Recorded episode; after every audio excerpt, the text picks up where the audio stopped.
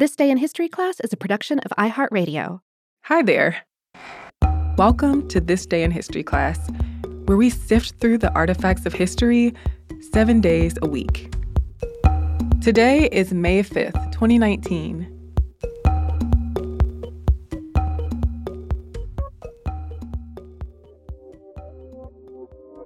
The day was May 5th, 1832. Congress passed the Indian Vaccination Act, which appropriated $12,000 to purchase vaccines and hire doctors to vaccinate Native Americans against smallpox. There had been other small scale efforts to inoculate Native Americans against the disease on the South and North American continents before. But the 1832 Act was the first piece of federal legislation in the U.S. that was designated to deal specifically with the Native Americans' health issue. The intention of the act was not just to protect Native Americans from smallpox, though. It was passed in the interest of Native American removal, or the process of removing Native American tribes from their ancestral lands to territory west of the Mississippi River so white people could develop the vacated lands. On top of the shady political motivations of the act, its administration was also plagued by corruption and incompetence. Smallpox is an infectious disease caused by the variola virus. The virus is now eradicated, but back in the 1800s, it was active and highly contagious. Though most people who got the smallpox recovered, three out of 10 people infected with the contagious disease died. Symptoms included fever, body aches, skin rash, skin sores, and scabs. European colonization brought smallpox into North America in the 17th century. And by 1832, millions of non native peoples had already been vaccinated against smallpox. But smallpox was ravaging Native American populations. In 1830, U.S. Indian agents, as they were called, were authorized to hire physicians on an ad hoc basis to vaccinate or treat Native Americans at their agencies. But that was not enough to deal with the spread of smallpox to Native peoples across the Central Plains. In 1831 and 1832, Indian agents and others who witnessed the smallpox epidemic on the western frontier asked officials for assistance with controlling the disease. President Andrew Jackson was a huge advocate of Native American removal, and in 1830, he signed into law the Indian Removal Act, which resulted in the deadly trek west that became known as the Trail of Tears. Since Congress was in the process of planning to remove tens of thousands of Native Americans into areas that were being seriously affected by smallpox, these outbreaks were a problem. Commissioner of Indian Affairs Elbert Herring claimed in his annual report to the Secretary of War that the Chippewa, who had gone through smallpox epidemics, had basically brought the disease upon themselves. This helped convince the federal government that it needed to help Native Americans. There was no precedent for a bill to deal with this kind of problem, but legislation proposed $12,000 for preventing the spread of smallpox along Native American frontiers. When the bill was introduced, Southern congressmen opposed it while Northerners largely supported it. Senators against the bill argued that $12,000 was too much and leaned on the stereotype of Native Americans as savages. But the bill passed on its third reading.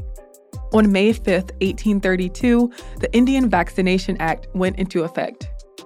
Section 2 of the Act stated, and be it further enacted that the Secretary of War be, and he hereby is, empowered to employ as many physicians or surgeons from the Army or resident on the frontier near the point where their services shall be required, as he may find necessary for the execution of this act and, if necessary, two competent persons to conduct the physicians to the remote Indians who are infected or may be in immediate danger of being infected with the smallpox, whose compensation shall be $6 per day, and six men, whose compensation shall be $25 per month.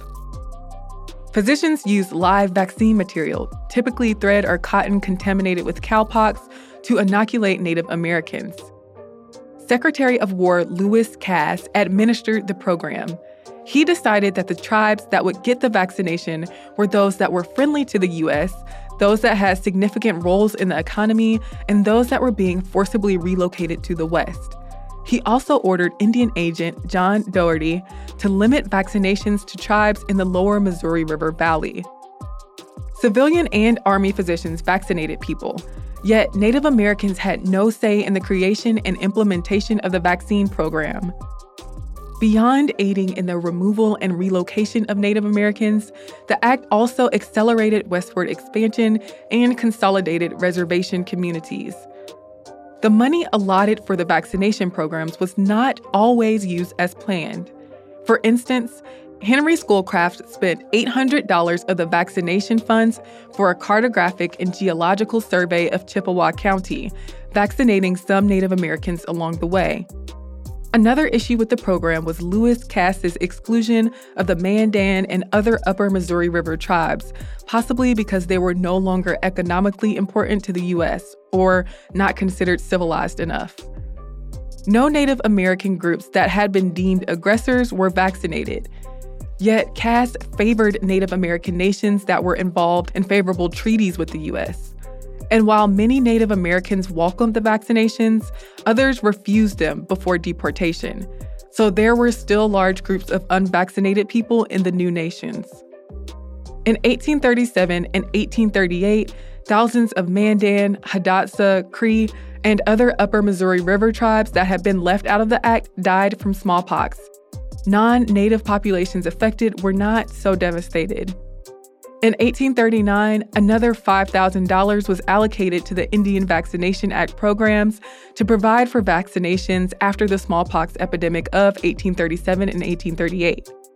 At least 38,000 Native Americans were vaccinated under the Indian Vaccination Act. I'm Eve Jeffcoat, and hopefully, you know a little more about history today than you did yesterday. You can learn more about history by following us on Twitter, Facebook, and Instagram at TDIHC Podcast. Thank you for joining me today. See you same place, same time tomorrow.